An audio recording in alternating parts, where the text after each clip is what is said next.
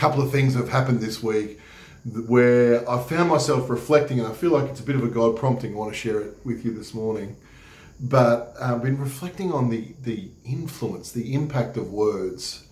And we all know this, we all know this, but I feel like there's a timingness at this time when, as we move about uh, our communities and interact with our workplace and out and about, just because of what's going on uh, in the world with this latest wave, you, I feel like you can really uh, feel the tension and the anxiety, the fear, the um, the uncertainty, the frustration, all of that kind of spilling over. And I just think there's such an opportunity for us to be uh, not just protecting ourselves from that and sort of trying to keep our inner self well, but actually be acting in the opposite spirit and being the salt and light that uh, Jesus imagines his body, his church to be. We were having a conversation the other day with my daughter, and she we were talking about words, and um, and she actually said that amongst her friendship group, this group of sixteen year old girls, they've got like this code that if something uh, if they're out or they're together and something's kind of not right with someone, um, then if they can fix it, the rule is if you can fix it in 10 seconds, then you're meant to speak up. So Daisy said, for instance, if I had something caught in my teeth, my friends would tell me straight away because I can fix it. But if there's something that takes more than 10 seconds to fix, then their code is that they don't want to make they don't want to make each other feel uncomfortable, and so you don't say it. You just ignore that. Now, I've got to say, initially, my my in the conversation, I was like, yeah, I don't know what about think, think about that. Among close friends, I've got this thing that in relationships, truths and particularly close relationship, truth is always the answer. Uh, but as I thought about it a bit more, and as the wisdom of the 16 year old sage girl started to sink home, I realised that gets me into trouble. That, that's not always the right way. Um, and so, for instance, if you've had a bad haircut and, you know, Daisy turns up and she's shaved her head and all the girls think it's terrible, well, she can't fix that in 10 seconds. So, out of their friendship, they wouldn't say anything in public. And uh, so, I'm actually going to take on board the Jedi like wisdom of uh, the 16 year olds, particularly the one in my life. Because I think there's some wisdom there, but it pointed to, as I was talking about, the power of words. These these young women have realised that the words that they can say to the people that they care about in their life either have the ability to fix something really quickly and make a change, or it could really put people in the wrong frame of mind. Um, great stuff. And I was also reflecting this week. I had the opportunity. A lot of you know I've mentioned that I help out my um, my stepbrother's business, Duncan's business, by delivering meat, and I love the that job as well as just helping to pay the bills. It just it gets me out and about. I think um, you know it's not as though pastors live in some secluded island somewhere all by themselves. We live in the real world, but there is a there is a challenge for pastors being caught in the church bubble, and when that happens, uh, it's not good for anyone, and particularly pastors. So this takes me out and about in the world, and uh, this week, it put me right at ground zero for one of the real tension points in our society at the moment that everyone's feeling, which is like this supply chain issue. Because as well as delivering meat to people, and obviously in these times, people who can order meat online and have it delivered, it's gone through the roof, which is great. Um, but I actually had to go to a couple of suppliers to get extra extra stuff, and so uh, on Tuesday I drove around to a number of places where I was picking up things like I said, right at ground zero. And as well as the, uh, you know, I, I, drove into the place and there was usually someone was filling in for someone else because someone was off sick and you could, you know, I was actually filling in for someone as well. So there was kind of this brothers in arms thing. I felt very worthy being, uh, you know, an honest job.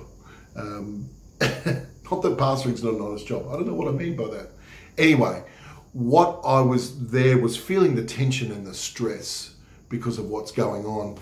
And um, I, I, felt like I caught it too late. I'm doing the same thing this week. And so part of this message is me doing some um, active sort of being an active practitioner of what God's teaching me. But I realized the impact. I had this one interaction where I just I felt like clearly this guy was was not having a great day. And I just said to him, look, I really appreciate what you guys are doing. I explained, look, I'm actually just filling in. It's not my gig normally.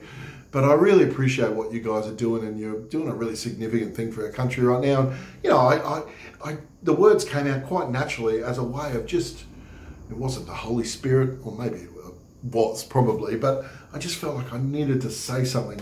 And the response told me, actually, it really was very significant those words at the moment to, you know, semi intentionally look to build into that person who is got a tough job at a tough time and has probably got other things going on in his life.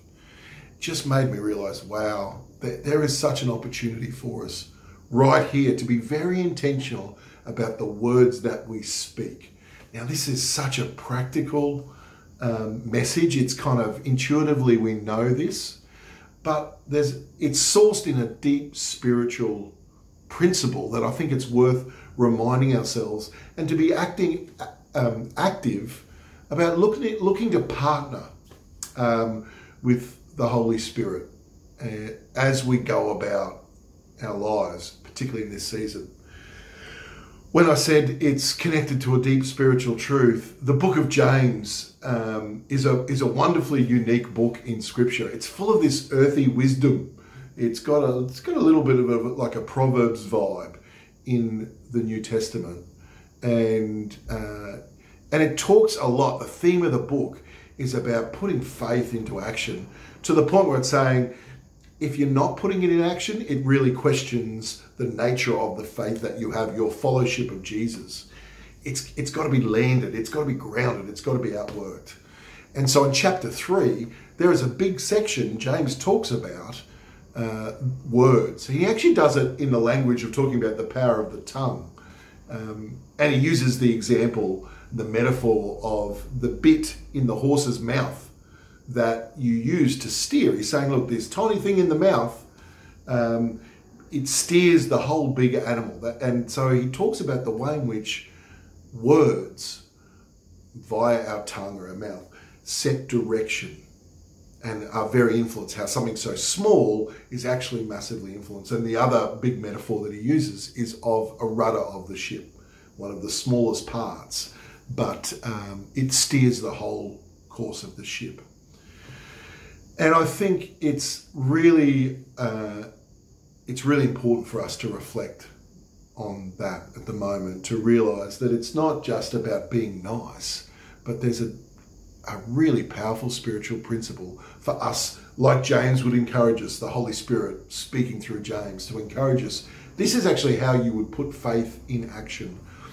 And there's this other principle I've been reflecting on about how important it is to operate in the opposite spirit. If you want to influence, if you want to, you know, be a part of something, not just sort of not let what's going on get into our spirit, take a defensive position. Look, there's lots of negativity and there's fear and there's apprehensiveness, and so I'm going to withdraw and just cocoon myself and put worship music on and read scripture. There's nothing wrong with that, but actually the vision of what the the followers of Jesus would do, the Church of Jesus, is so much more active.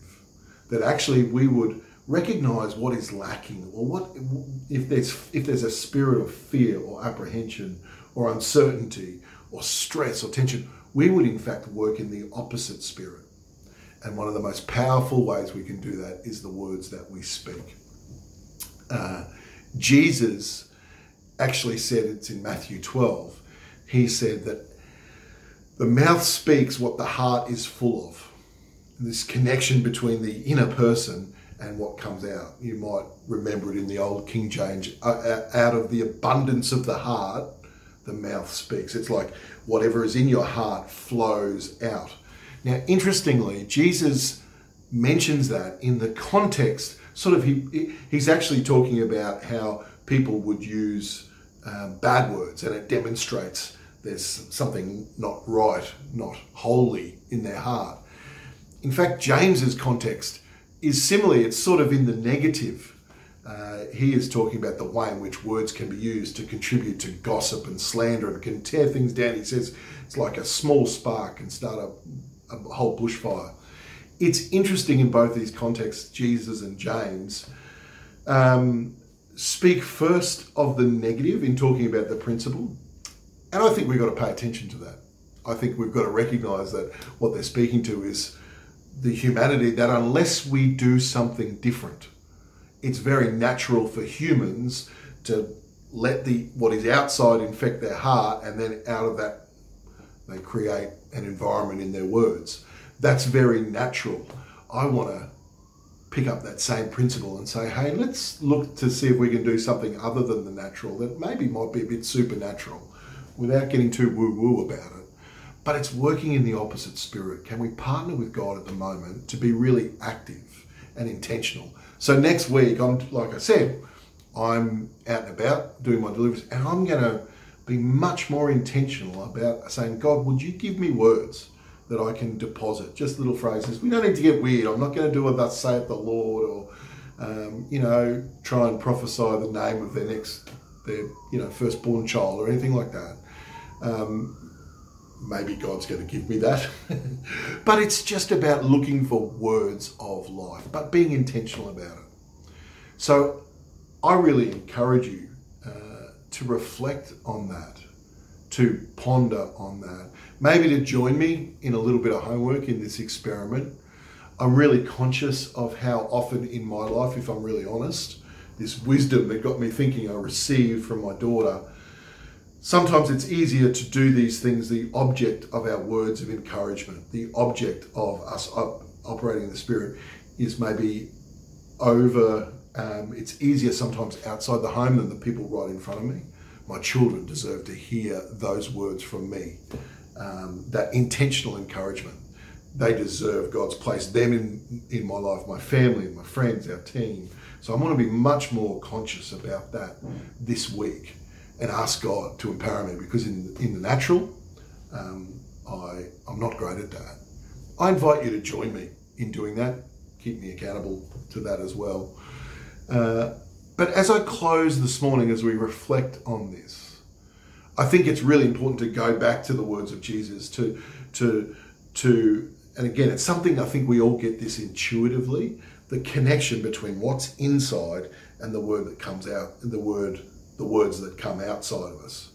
When there's a disconnect, then there, when we're um, and Christians and dare I say sometimes pastors, there we know the words we should say.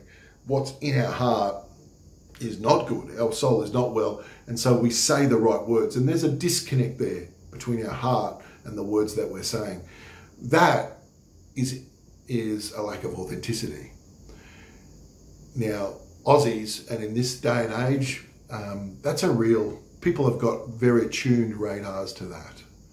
The authenticity test is really important to people. Sometimes we can just stop uh, going, well, I don't want to be inauthentic. Like, that's the biggest issue. Like, that's the biggest problem. So, if my heart's not good, I'm going to just be honest and speak the truth. That's not the bar for the follower of Jesus. Jesus points to the connection. Out of the fullness of our heart, the mouth speaks. The implication is get a full heart. And I want to finish by, this morning by just going to the words of Paul um, to uh, Philippians. And again, you might be very familiar with this. There's nothing groundbreaking in this, but it feels really important at the moment for us. And this really is the starting place to make sure that out of our um, mouth comes words that are fresh. This is James also uses this metaphor that our words would be like fresh water, not salty water. Well, that's going to be about the source. And Paul goes to this in Philippians. Let me read this as both a blessing and encouragement and a challenge to you and me this week as we set out uh, into our lives to just be shapers of the environments around us rather than subject to it. Let me read this blessing from Philippians. Finally, brothers and sisters, whatever is true, whatever is noble, whatever is right, whatever is pure, whatever is lovely, whatever is admirable. If anything is excellent or praiseworthy, think about such things. dwell on such things, some uh, translations say. Whatever you have learned or received or heard from me or even seen in me, put it into practice, and the God of peace will be with you. Bless you.